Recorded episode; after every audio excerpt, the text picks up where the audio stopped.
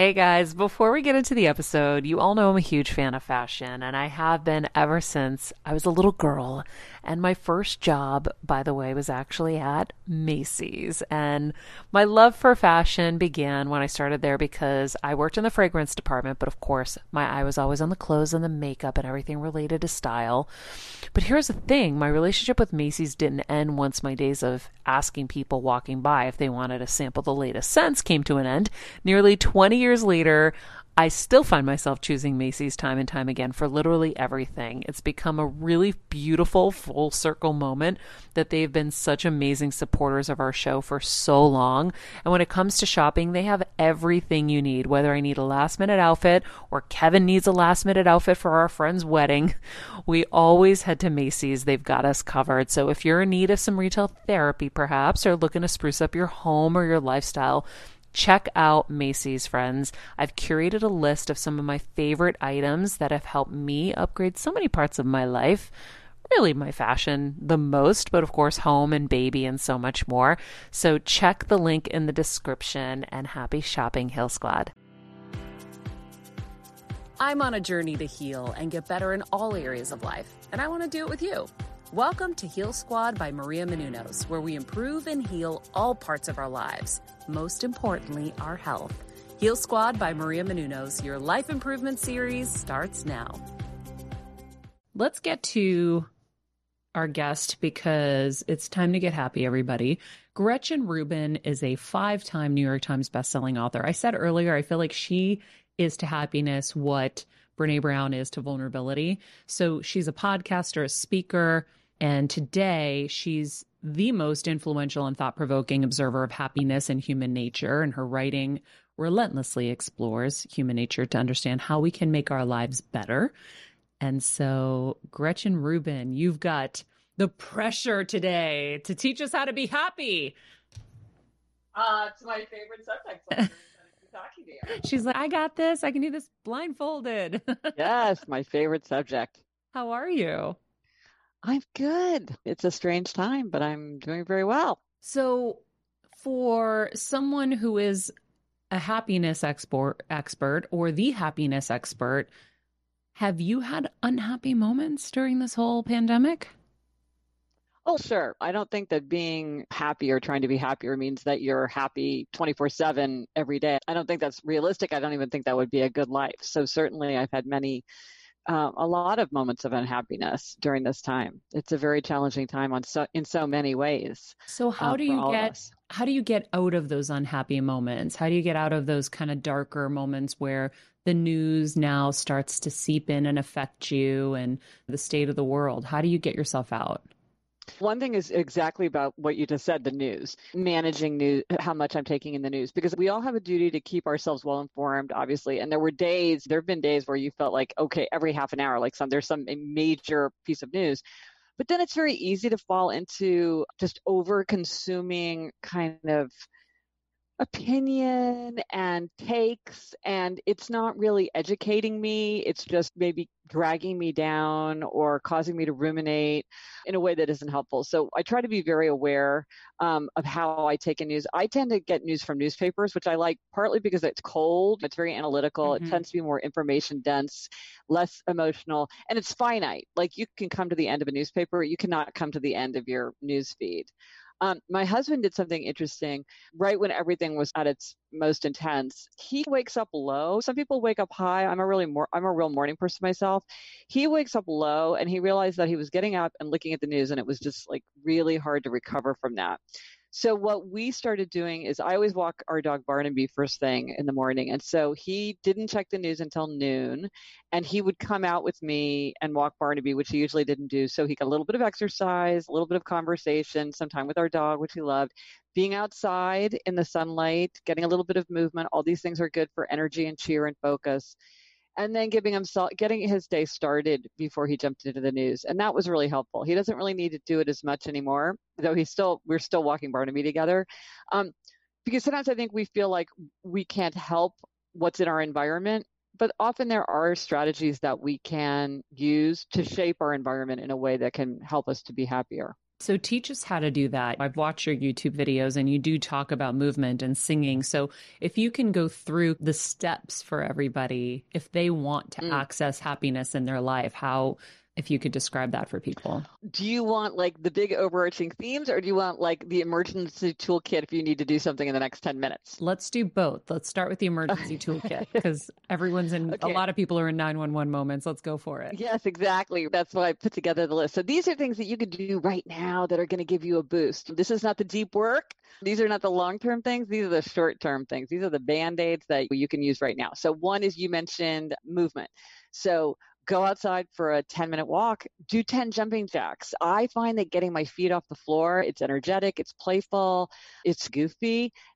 I constantly tell my daughters, do 10 jumping jacks if they're feeling low. But a little bit of walking is so great for our energy and focus, and also just getting out in the sunlight. We spend most of our time indoors, and even in a brightly lit room, it's a much dimmer environment than if you went outside on even a very overcast day. And that light goes right into our eyes.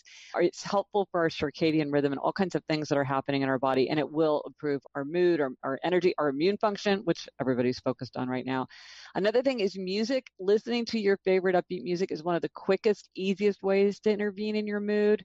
A lot of people have, I have a podcast with my sister called Happier, and we invited listeners to send their favorite songs, like their go-to song. And so there's a Happier 911 playlist that we put together. And this is everybody's, if you have that one song that you play when you need your walk-on music or whatever, because that's very easy. Another thing is to do something nice for someone else. Do good, feel good. It really works.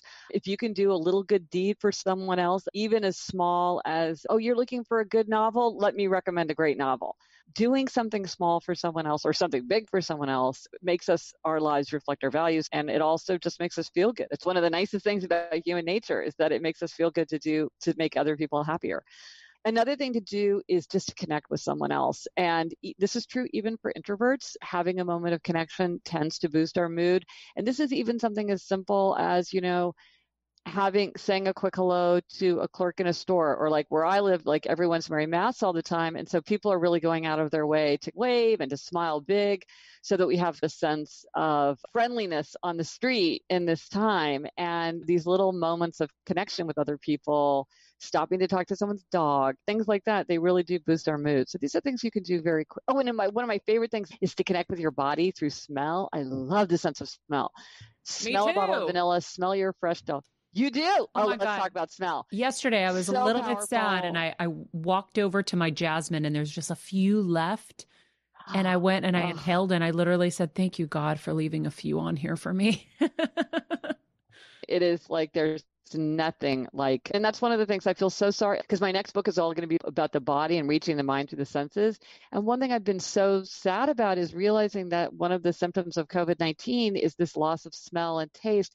Sometimes it's an early symptom, but sometimes it's really lasting. And when you pay attention to how much these senses enliven our lives, it sounds like you and I are very tuned into scent. But people take it for granted. They don't realize, like when people lose their sense of scent, their sense of smell, they really experience a loss and often go into depression. It messes with their appetite. It messes with their relationships. They feel disconnected from other people because they're not connected by smell. So it is one thing that it's easy to ignore it. It can fade into the background, but if you dial into it, if you really take the moment to smell the jasmine, right? You can stop and smell the roses. You can stop and smell the jasmine. You can stop and smell a bottle of cinnamon, which I like to do, baby powder, your husband's shaving cream, all these things. These are wonderful. I just bought I was in the grocery store. I almost never go to the grocery store, so it's like really exciting now. And they had a bar of lava soap, which was what my grandfather used when I was little because he was an engineer on the Union Pacific Railroad, so he needed it for his hands. I was like, I'm going to buy this soap just so I can feel it and smell it and be taken back to my childhood. Yeah. And it was like so exciting to do that. And all I did was pay attention to a bar of soap. I know. Scent is major for me. I have the most powerful nose. Ooh. And so it's my alert as well as it's my joy.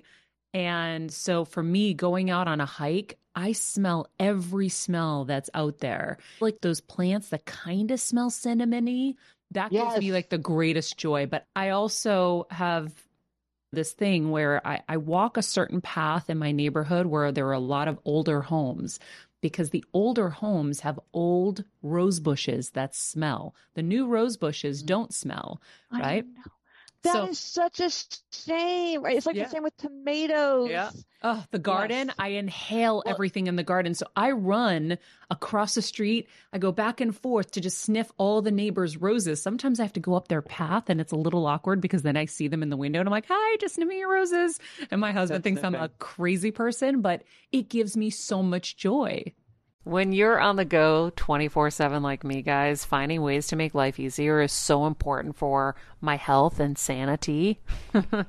And that's exactly what my friends at Macy's do for me. From working there as a teenager to now going to them for so many of my daily essentials, it's been my go-to for so many years. And having everything in one place is such a time saver for me. With being a first-time mom for a while now, as you know, I've had plenty of those, and being able to rely on them for all the things has been amazing. Plus, having everything in one place has made being a new mom just a little bit easier for me. So I know we're all focusing on our families, our health, hopefully, our jobs, and everything in between, but it's time to make your life a little easier. And to help you out, I've curated all of my essentials from Macy's for you and the whole fam. All the details are in the show notes below, or you can just click the link in the description to get your hands on them too. I have some new picks on there, this little bomber jacket, this little black dress. You're gonna love it. All right, friends, let's talk about something we all do. Snack.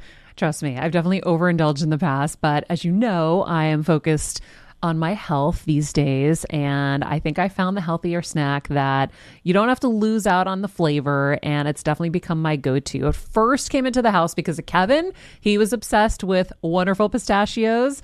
And then I got addicted. And now it's in my travel bag. I don't leave home without it. It's in our glove compartments because they don't melt. Right now, my favorite flavor is the sweet chili flavor.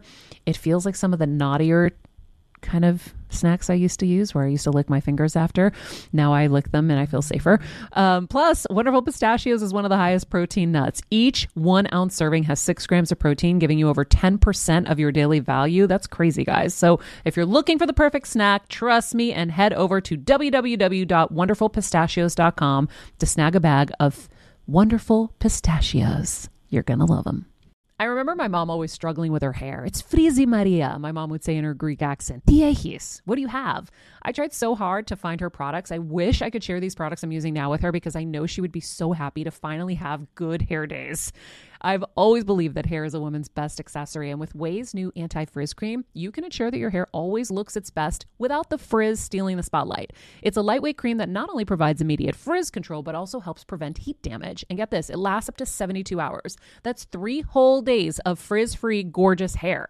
Wave seriously has some of my favorite products for taming the frizz. Pro tip, one of my biggest discoveries is using the Way hair oil on the ends of my hair before I dry it. Let me tell you, it's a game changer. Once it's dry, my hair looks so smooth and polished, I don't even need to do anything else. It is incredible. I love it. Frizz-free, up your schedule with Way. Go to TheOuai, THEOUAI.com, and enter the promo code Heal Squad for 15% off any product. That's TheOuai, THEOUAI.com, promo code Heal Squad. Trust me, you won't regret it. Yes. Interesting. I this thing of breeding sentence and certain things for durability and like shelf life and things. And it turns out it's very it's very costly for plants to create smells.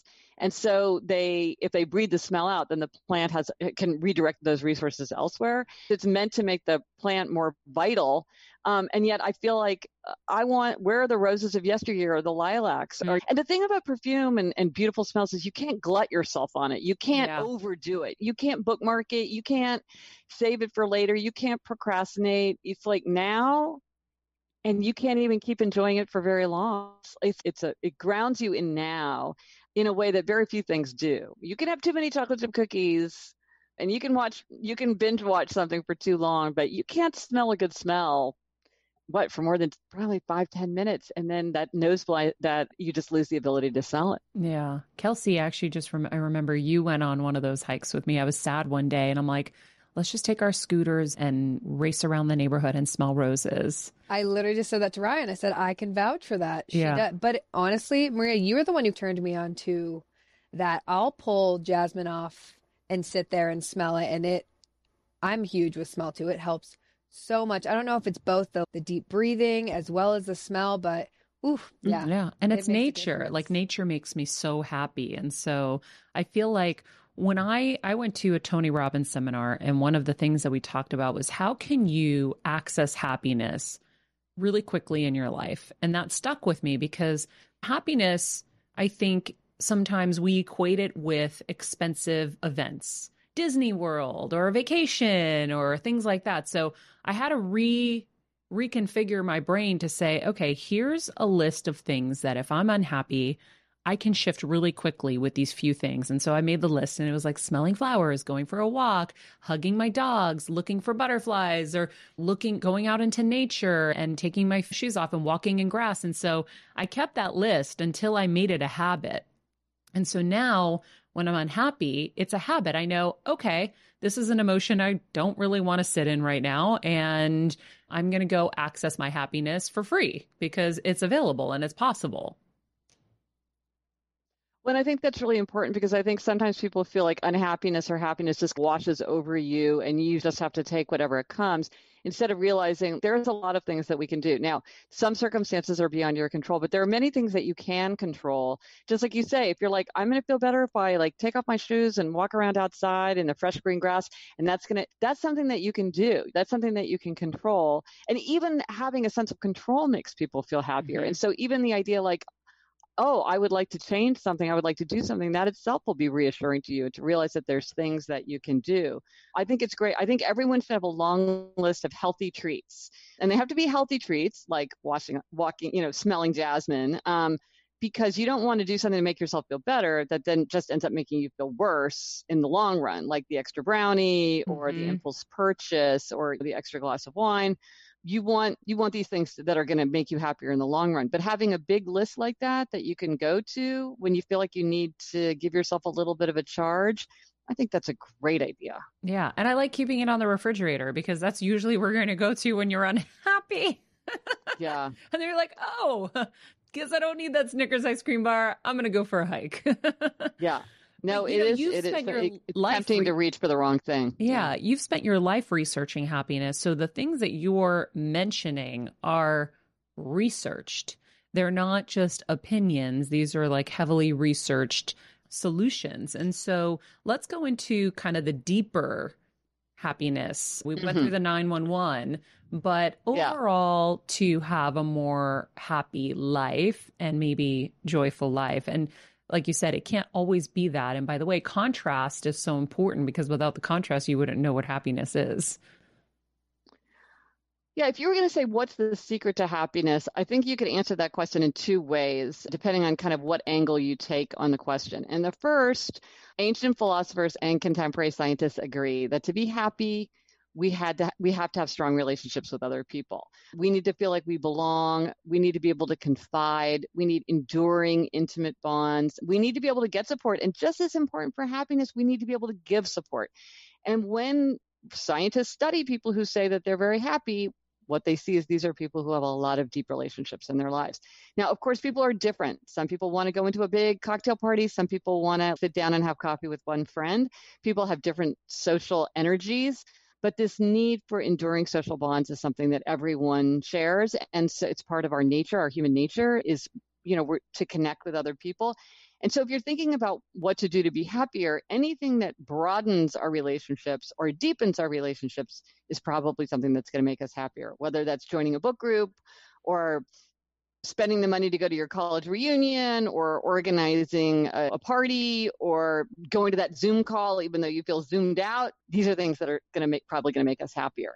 Now, the other way you could answer the question about what is the secret to happiness is self-knowledge, because each of us is different. There's no magic one-size-fits-all solution. To you, nature sounds really important. To other people, nature's not that important. I have a friend and she said, oh, Gretchen, I hate the outdoors. And I was like, can you do that? My husband. Sure you can. My husband. Yeah. He wants to be in front of a TV. So for some people, music. For some people, travel. For some people, cooking. There's certain things that are, like I said, everybody needs relationships, but what that might look like for a person might be very different from one person to another person. So we each have to figure it out for ourselves.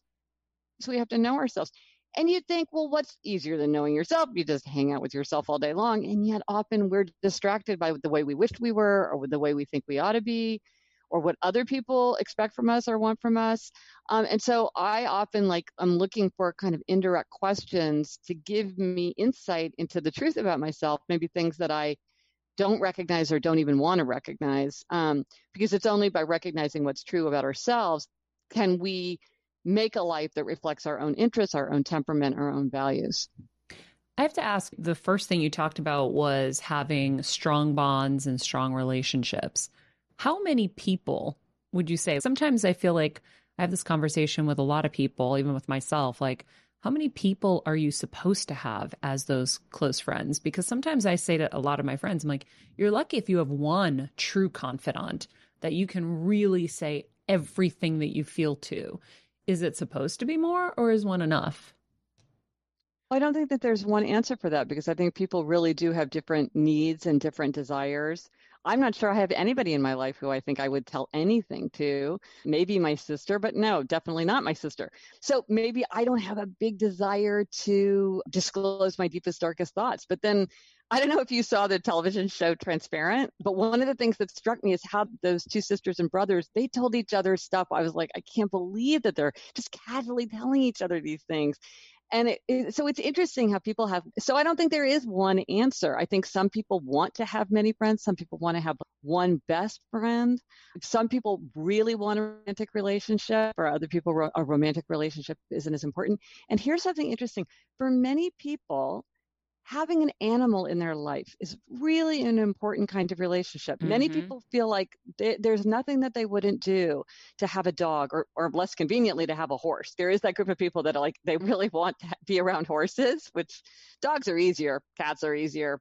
I have a dog, and I was surprised by, we got a dog 5 years ago, how much happier our family was, like how much happiness, even though all the research shows, oh, dogs make people happier. I'm like, wow, this is really true. But for some people, it's like a hunger. It's like they pine for that. And if that's true for you, then I think that would be something that you would want. Whereas for someone else, it might be nice the way that it is for me, like I enjoy it. And then for other people, they'd say, I would prefer to have more freedom and not to have the responsibility of a pet or an animal in my life. And so for me, it's not the right decision.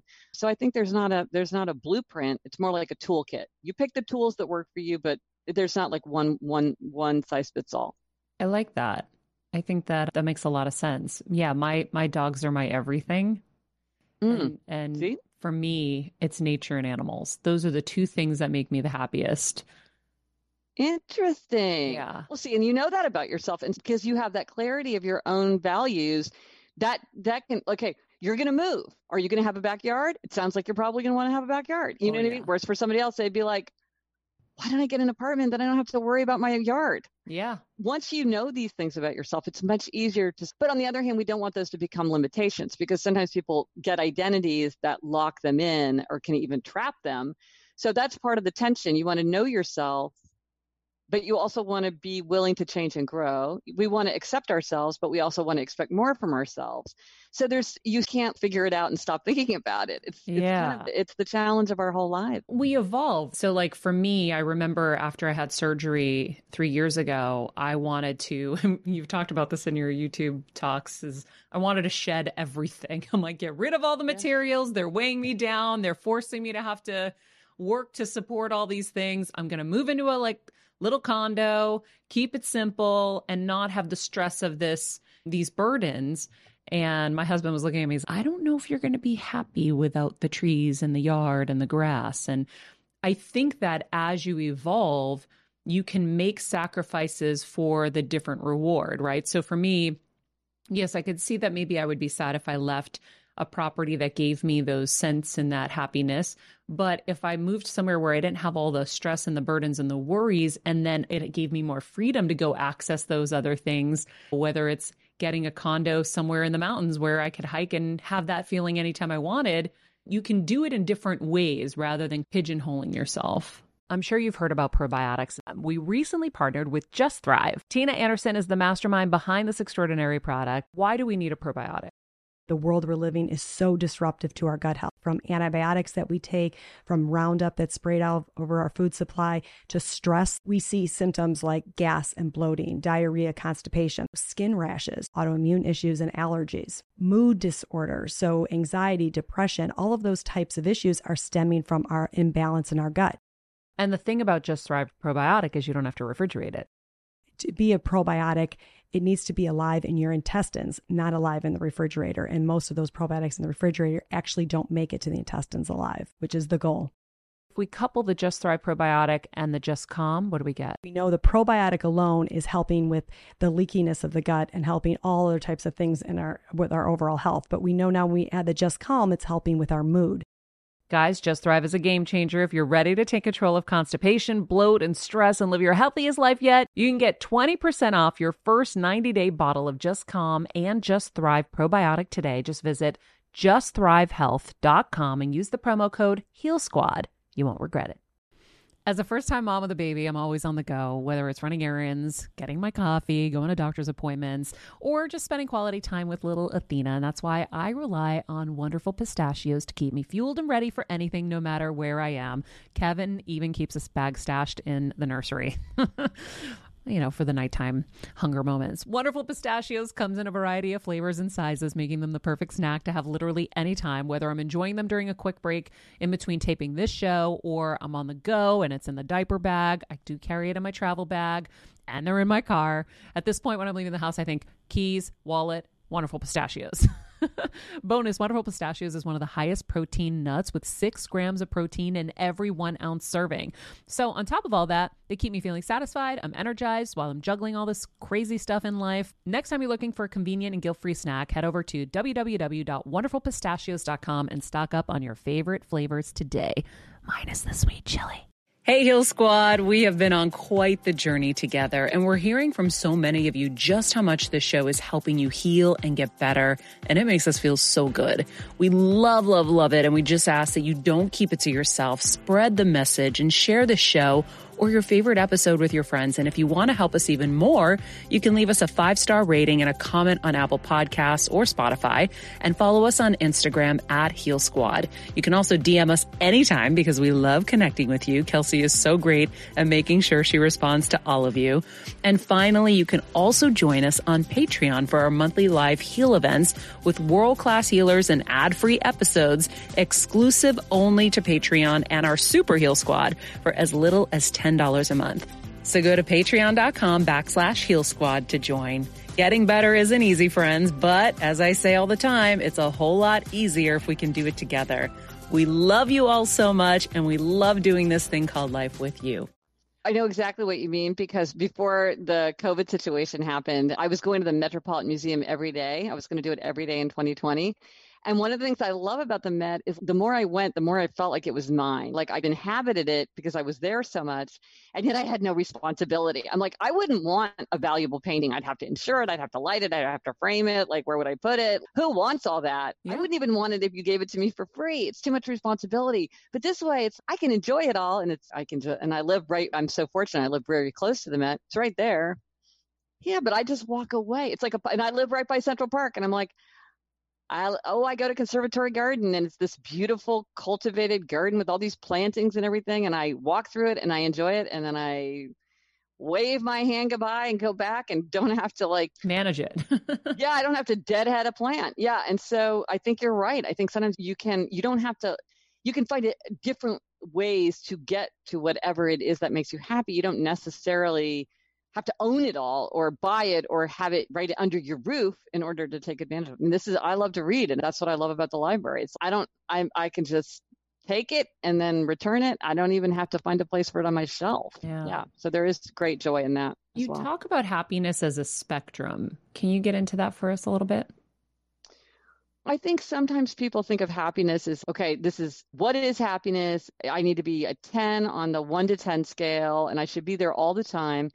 But really, happiness, they say, research suggests that it's about 50% genetically determined. So some people are born Tiggers and some people are born Eeyores, and we see that in the world. That's hardwired. Then about 10 to 20% is something called life circumstances. So that's age, health, marital status, occupation, education, things like that. And then all the rest is very much influenced by our conscious thoughts and actions. So that's the kind of thing where you're like, I'm going to take a walk and smell a lot of old roses. That's something that you're deciding to do. It's going to affect your happiness, but it's within your conscious control. All right, we're back, you guys. That was crazy, man. All right. So there was a mild power outage all of a sudden I started seeing things flickering and I'm like, what's happening? And then boom, we were gone, but we're back. We back. Like the Terminator. So Gretchen, let's start back where we were a minute before that. So you talk about happiness. Yeah, research suggests that about 50% of happiness is genetically determined. So some people are born Tiggers, some people are born Eeyores, and that's pretty much hardwired. Then about 10 to 20% is something called life circumstances. That's things like education, occupation, marital status, health. And then all the rest is very much influenced by our conscious thoughts and actions, like your decision to go outside for a walk and smell some old rose bushes. That's something that you decided to do. You knew it would make you happier, and so you did it. So for all of us, I think that's where we can really concentrate, because that's where we can influence that range. One person might be a 7 to a 10. Another person might be 4 to 7. But we all have things that we can do within our control, within our conscious thoughts and actions, that can make sure that we're staying up at the top of our range instead of pressing ourselves down to the bottom of our range. Got it. You talk a lot about some simple things that you can do to be happy. I was watching one of your videos and you were talking about sleeping and how important sleep is. Moving. Can you go through the list of things that we all pretty much know, but we don't abide by, right? I feel like there should be some like non-negotiables in life, like the 7 hours of sleep. There might be moments, but you can't let it become more than a moment.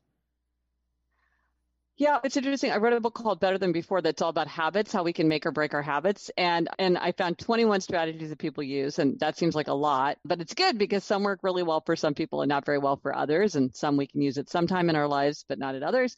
But one of the strategies is the strategy of foundation, and that's the 4 things that really lay the groundwork for self-mastery. If you get these things under control, it's a lot more likely that you're going to feel happier, healthier, more productive, and more creative, and that you're going to be able to get yourself to do other things that are probably going to contribute to your happiness.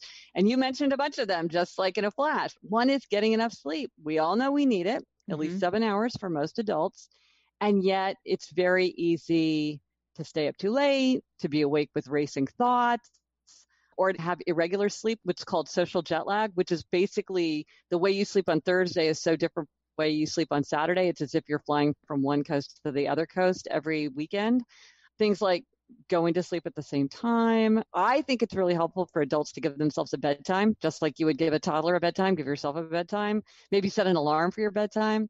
I started getting ready for bed far before I planned to go to sleep because I realized sometimes I was so tired that I couldn't face like washing my face and taking out my contact lenses. So I just stayed up. It's just not good. It's not rational.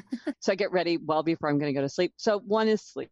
Another is exercise. And exercise is like the magical elixir of life. It both calms us and energizes us. Sometimes people think that they're too tired to exercise. But in fact, unless you're exercising really at the extreme, exercise tends to boost energy instead of draining energy. And so feeling kind of sluggish or listless is a reason to exercise, not a reason to skip exercising. And the health effects of exercise, it's just every day you open up the New York Times and there's a new study, memory, immune function, focus, memory, all these things. We just need exercise to help our bodies work properly and our minds work properly. And what's really reassuring is that you get the biggest gains going from being completely sedentary to only slightly less sedentary. And so you do not need to go for an hour spin class or train for the marathon. If you go for a 20-minute walk every day, it has extraordinary health benefits. On the Happier podcast, my sister and I, for 2020, we challenged all of our listeners to walk 20 minutes for every day in 2020. And people have walked 1,000 miles. Their dogs have lost weight. And once you start, it's so much easier to get going. So exercise. And another one is eating. And it's funny, sometimes one of the reasons people overeat is they haven't eaten enough. So you skip breakfast, you skip lunch, and then you're so hungry, you just go running to the vending machine and you just can't resist what's there. Poor choices. What? Then you reach for the poor choice because you're so hungry. Because you're like, oh, it's too much trouble to pull together something or cook something. I just need to grab something out of a Crock-Ly package in a vending machine. Making sure you don't get too hungry. Another thing is drinking. Part of the reason drinking is fun is because it lowers inhibitions.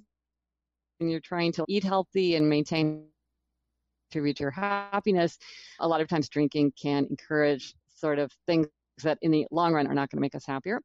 And then the final thing, which I think is less obvious than the other three, but I've heard it over and over from people, and I certainly feel this way myself. And it sounds like maybe you have this aspect to your nature as well, which is outer order.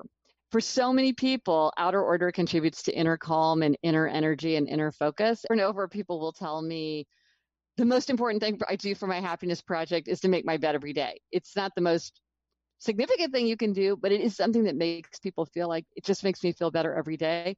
A friend of mine said, I finally cleaned out my fridge and now I know I can switch careers. And I thought, I know exactly how that feels. Yeah. And you see this right now with the pandemic. A friend of mine, how brilliant is this? Right when it started, her three sons came home, the grown sons came home from college and being grown-ups, came back home. So she rented a dumpster. And every weekend, 10 weeks of the time that she was safer at home, they went through closets, the basement, the garage, and she put her sons to work, putting stuff in the dumpster and putting stuff to the side so that they could donate when everything opened up again. And I'm like, that's genius, yeah. Right? Because she made good use of this time. And I'm sure it was very comforting to, I can't control the virus, but I can control my coat closet, and just like creating that elbow room and creating that order. But the genius was to get the dumpster. She'd lived in that house for 25 years in the suburbs. And so she said it needed a dumpster. Oh, so. I'm sure. Right? My husband, and I think it was last summer, we allowed my brother to move in to our home on the East Coast with my parents for, it was supposed to be a short time while his place was being renovated. It ended up being a year, and he's a hoarder. So we went back to our house and it was packed to the gills, like with just junk. Just like, he's the type of person who finds, this was an example, a basketball rim on the side of the road that someone's thrown out, and they threw it out because it's bent. I don't know if you know anything about basketball, but you can't get a ball into a bent rim. And he brought it home and said, oh, I thought this would be great. We could put it up and we could have a basketball net. And I'm like, I don't understand. My husband had to make, I think it was 30-something trips to the dump with a long van packed all the way around his head, just with just trash. And so I totally understand that feeling. And she must have been so happy when it was done. And we talk about organization and order being such a big key to happiness. I've written it in my books because for me, it is true. I need order in my house. The second I'm seeing a mess, I'm unhappy. I need my counters clean. I need my kitchen clean. Everything has to be in its place. I make my bed every morning, whether I like it or not. I do it because I want to come back at night and see a freshly made bed. And I want to feel good about getting into bed. It doesn't feel good when you see a sloppy bed and trying to get into that. I feel exactly the same way. And what's funny to me is my sister is, she's one of these people who I call clutter blind. They are the small category of people who, they don't see clutter. It does not bother them. They don't care. Yeah. And whenever I go over to my sister's house, I beg her to let me, like, can I clean up your office? Can I clean out your closet? And she lets me because she knows how much fun it is for me. She doesn't really care. I mean, on balance, she's like, sure, it's nice, but it doesn't back up on her the way it would with me. She wouldn't close a kitchen cabinet door. Oh my God. Ever, if she lived by herself. I don't even see it. And I'm like, this pile of mail on your counter is like weighing on my soul. I can't sleep at night if I know that it's here with all the junk mail in with the bills. Like, we got to do this right now. She doesn't feel it. And it took me a long time to understand, some people just don't see it. And this can lead to a lot of conflict if you like live with someone or work with somebody who like is like this. But I realized it's really just a preference. No one's right, no one's wrong. We have to find a way. No, I don't think so. Okay, I have a very important question to ask you. So in your research, have you done the research on this specific area? I find the most successful people are organized. No. In my experience. There's a wonderful book by Mason Curry called... Jeff's going to stay a slob in that office now. But this book by Mason Curry, Daily Rituals, what he does is it's not really daily rituals, it's really daily habits. And he goes through the daily habits of more than 100 highly creative, successful people, scientists, painters, choreographers, writers. And what is that some stay up super late and some wake up super early and some work alone in the shed and some work in the middle of a crowded studio and some drink coffee and some drink vodka and some are very messy and some are super tidy. And what they have in common is that they figured out what they need and they get it. If they need solitude, they get solitude. If they need a crowd, they put themselves in a crowd. And they know what is the environment that allows them to do their best work, and then they cultivate that. But the idea that if you look at the people who are the most successful, you'll see this. It's because if you look at that book, and I think anybody that you say, I could say, okay, but what about blah, blah, blah. Now, and it doesn't matter to me individually or you individually, because what I care about is what about me, and you care about what about you. And maybe I care about my husband or if he's lucky, if I'm taking an interest. But I don't think that it's possible. And even if you could say, okay, 80% of the people who are highly successful, according to any measure, are highly organized, that doesn't tell you anything if you're one of the 20%. And it doesn't really tell you anything other than people are different. Most people are right-handed, but I'm one out of every 10 that's left-handed. Am I wrong? No, I just do things in a different way. No one's right, no one's wrong. But we have to figure out a way that right-handed people and left-handed people can make use of a writing desk, which I can tell you from college, there was not enough attention paid to left-handed people at that time. Now, fortunately, that we type. It doesn't matter if you're left-handed or right-handed. Okay, but what is the percentage of successful hoarders? Hoarding is really a mental illness. Okay. There's pack rats. There's people who are very sentimental and have a hard time getting rid of things.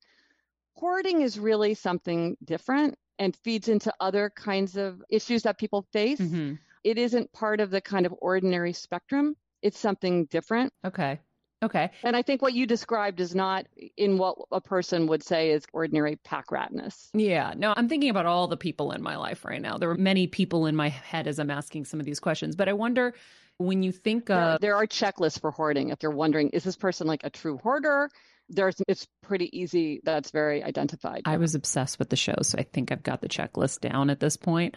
I thought that show was, eventually I couldn't watch it anymore. I couldn't watch it. Yeah, it was like the news. It just got too depressing, but it was a novelty at first. I do think that whenever we have organization experts or time management experts, you get to see that people who are disorganized spend a lot more time on things than organized people, because they're sloppy. And so I feel like there is something there. What you consider disorganized, would they say that it's disorganized? Because they might say, I know where everything is in all these piles, and I don't have to look for something. And I feel like unexpected juxtapositions stimulate my creativity. Because I think a lot of times when people set up this research, they set it up to suit themselves. Like the people who become organization experts are the kind of people who love Marie Kondo. It's just like the way I won't even get into like moderators and abstainers, but and also I think sometimes like organization itself, it's like, what do you mean by that? One of the ways I think about it is simplicity lovers and abundance lovers. So clearly you and I are simplicity lovers. We like things being organized, probably lots of clear counters, bare shelves, a lot of room in the closet, and I, at least for me as a simplicity lover, I don't like a lot of buzz. I don't like a lot of profusion. I like things very quiet and calm. But abundance lovers, they like collections and profusions and a lot going on and piles and like collections and like a lot of stuff on the counter.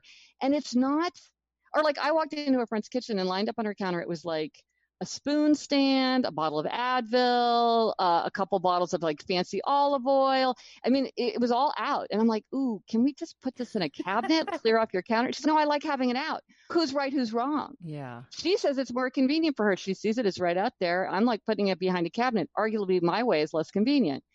So it's not that one person's right and one person's wrong. It's that I think there are preferences. Now, are there people who are disorganized and who can never find anything? Of course you're right. Yeah. There are. And there are people who cannot find their keys to save their lives. And you think, and I'm exasperated by those people as I 100% agree. So like everything, every medicine can become poison and everything can become too much. But I do see where if there's a boss like me who's a simplicity lover, it's very tempting to walk around the office and say things like, a cluttered desk means a cluttered mind. Get all this stuff put away. Yes, that's me and Kevin. For me. That's the environment that works for me. Yeah. It doesn't mean it's necessarily the best environment for someone else. Interesting. And I think often we want to argue, I'm right, you're wrong. when really it's like, this works for me, what works for you? I'm so getting checked right now. This is hilarious. Poor Jeff is like, I'm vindicated. Oh, I can just leave my shit everywhere and blah.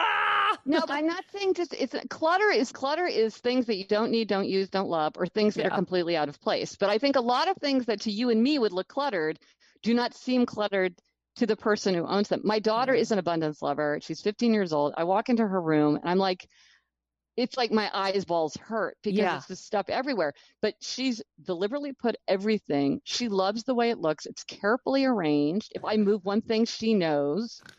It's not clutter to her. Yeah. It's mindful. It's purposeful. It's pleasing. And it's not inconvenient for her. It doesn't get in her way or slow her down. I get it, because when I first met my husband, I remember actually when we first lived in our first house and we were moving, he looked at me and he goes, "You poor thing." And there were like a million to-do lists. And I'm like my shadow self is a mess, right? So like if I was to do shadow work, it's because I know I'm raging against the side of me that is disorganized and the daughter of hoarders. And so I'm always raging against it because it doesn't make me feel good. And I know it's not how I want to be. So I have to rage against and work so hard to keep it away. So, yeah. So then for you, it might really be upsetting to be, not just annoying, but actually makes me want to throw up. Like a grating noise that you can't stand. Yes, because I live with it. To be around that environment. And again, that's just to say, for whatever reason, I can't work like this. Yeah. And so can you please try to respect that out of consideration? Not because I'm right and you're wrong, but out of consideration because this is how I can do my best work. And often people will say, I'm not going to concede that you're right, but I'm happy to do things that will make this more comfortable for you. Yeah. Because I'm a nice person. Yeah. And that's very different from saying there's an answer. Before we move on from this subject, because my husband is going to say, I don't believe this. I believe we're right. And disorganized people work the hardest. I just want you to tell me from your research that we are correct or we are wrong. See, the word disorganized is ambiguous because I don't know, by disorganized, do you mean hot messes in the wrong place? People who are a hot mess and their shit's everywhere. My sister is the most cluttery person that I know, and she's incredibly effective and successful. Like, she might say, why would I spend half an hour of useful time a day closing kitchen and cabinet doors and sorting out my mail when I could spend that time doing something else? You know what I mean? Maybe they're happier. She's happier for her. I wouldn't be happier like that. But it's like, but I don't understand why it has to be a rule that's true for everyone. Yeah. No, I just thought my husband has brainwashed me into believing that. So I thought it was true. I blame him. Looking for lost objects that's not good for anyone. And there are people most people can use systems to find things. And then some people really can't. But then there's usually workarounds. There's I forget what it's called. Maybe you know it. It's you put it on your keychain, your keys or your wallet or your phone or anything that you lose, and then you can activate it. And so it's like your phone because it's like some people just cannot remember where they put things. Yeah, and they can't put it in the key bowl every time or whatever. So there's workarounds for people who really can't. But disorganized, it's if the person themselves is saying I am disorganized, or you're saying you're disorganized. Because a lot of times you tell people they're disorganized and they're like, but I'm not disorganized. Haven't you been in arguments like that? Oh, yeah. Some people admit it and some people are like, no, it's totally, it's organized for me. So, yeah. If you can always find things when you want them. What's the issue? Why do I have to tell you that you have to use an alphabetical filing system? Yeah. This is so true and very educational. I never would have thought that this was the conversation we were going to have today. And I think it's really important. My heart is with you. That is where my heart is. I am with you 100%. I am so judgy in my own life. Like, I want everybody. It's very hard for me not to tell people to like clear their counters. Yeah. That's my sister. Yeah, no, I get it. Before we go though, and I feel like we're going to have to hopefully try to get you on this show more because I think you have so much important information for our listeners. But one of the things you said that struck me so much and I think is so important, especially for women, you were talking about stressful periods in one's life. and the instinct to unload.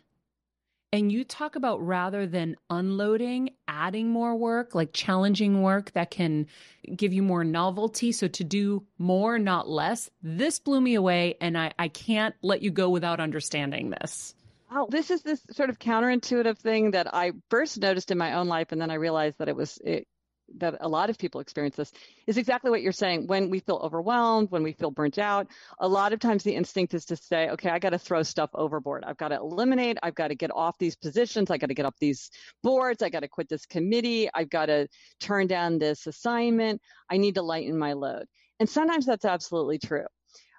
However, I've often experienced myself, and I know many people, and I've talked to many people who have experienced the same thing, is that sometimes by reaching out for something new, something exciting, something challenging, it's that weird thing of there's always somehow more time if you have more. It's, you break your leg and you're like, I don't have time for this. And but somehow magically you have time if you have to have time. You add something and it can be a source of energy and excitement. And again, that sense of self-control and self-efficacy, that's so exciting. And sometimes just the novelty of something and the challenge of, I'm going to figure this out. I'm going to do this. I've talked to so many people where it's like they were really burnt out and really overwhelmed. So they added something like a side hustle. Many people have side hustles. And what they find is like they have their day job and now they have a side hustle too.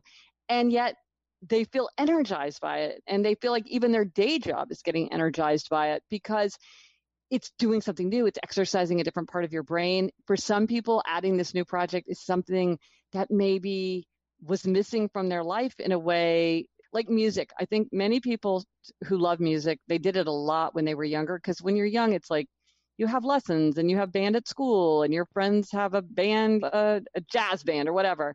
But then as you get older, that can slip away. And I've talked to many people where like they were super busy, they have work, they have family, whatever. And then they start taking lessons again, or they have a band with their friends. I have a friend who plays the drums in an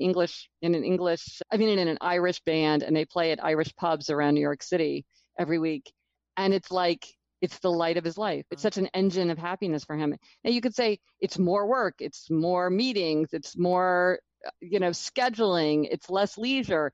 And yet it completely lights up the rest of his life. So sometimes we need to take things away, but sometimes we need to add something.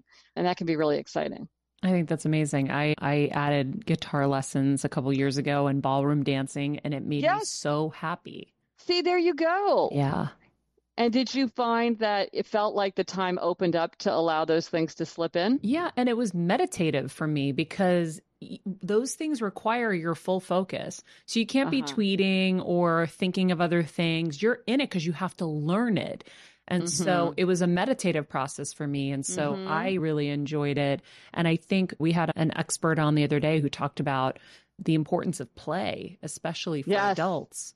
And I think what you're saying is as you become adults, you have this kind of vision of what an adult is. And that doesn't include play anymore, unless you have kids and you're playing with them. But we need play still, too. And that's what I think when I heard this, the novelty of something else. Like if you're burnt out over here, we also had another expert that said something similar to this. I can't remember who it was now, but adding something that's going to give you a new identity. Kind of, excitement. It fills your cup in a different way because you're challenging yourself. And I always find that my best moments in my life is when I've tried something new and it's like, oh my God, am I going to make it? Am I going to make it? Oh, that was awesome. Oh, okay, cool. I did it. And so that it's in that kind of sink or swim moment where you find the most elation and the most satisfaction. Yeah. And that's one thing that surprised me when I was doing the happiness research is I thought I love familiarity and mastery. And the research shows that novelty and challenge make people happier, but I don't think that's true for me. And I found exactly what you said. Novelty and challenge are things that tend to make people happier. And it can be frustrating. It can be confusing. You can feel dumb. You can feel scared. And then you get through it and it's often exhilarating. But here's a question to the question of play, because I've talked to many adults and I don't even really know what I would do for play. I have fun with my family, but is it really fun for the whole family? Maybe not. How do you get in touch with what's fun for you if you don't remember, if you don't know? One of the questions to ask yourself is, what did you do for fun when you were 10 years old? Because whatever you did for fun then is probably something you would enjoy now. What I did is I would copy my favorite quotations in blank books and then glue in an illustration that I had cut out from a magazine. I did this for hours and hours for years. I still have them, all these blank books. And now I have a Moment of Happiness newsletter where every weekday I send out one of my favorite quotations about happiness or human nature. And I get exactly the same pleasure out of copying the quotations and putting them in line. It's exactly the same thing that I did when I was 10 years old. And I love it. It's just adapted to my adult life. So what did you like to do for fun when you were 10 years old? I did have to do this exercise, and it was singing and playing instruments, even though I didn't have formal lessons. And I wanted to have dance classes, but we couldn't afford that. And I had to go to work with my parents when I was younger. So it was the stuff I never got to do, but always wanted to do. Yes. That I decided to. We were janitors and we had to go to work with my parents, and we were too poor for any of that stuff. So I was like, oh, I never got to learn an instrument. I'm going to learn an instrument. I'm going to take ballroom dancing classes because I know. I love that. Yeah. And not saying, well, I missed my chance. Yeah. Like that window closed. Yeah. And I know I loved playing sports. So pickleball is something that I love, and it's the fastest growing sport in our country anyhow, FYI. But I love activity. I love playing. And for me, I could play all day. That just makes me so happy. And yeah, I have a friend who grew up poor, and his parents were they didn't want to buy him anything anyway. And as an adult, he said he went out one day and he just bought himself all the toys that he'd ever wanted, like all the things that he really wanted. Oh, that's funny. I'm just going to buy them and have them. And reclaimed them for himself. Yeah. And I thought, that's a beautiful gesture. Yeah. To the child that you were. Yeah, absolutely.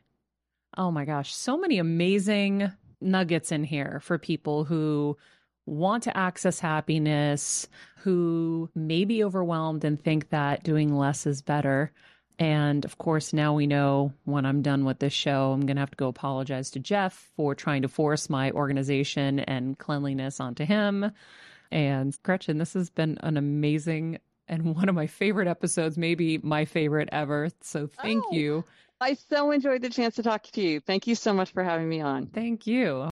This podcast and all related content published or distributed by or on behalf of Maria Menounos or MariaMenounos.com is for informational purposes only and may include information that is general in nature and that is not specific to you.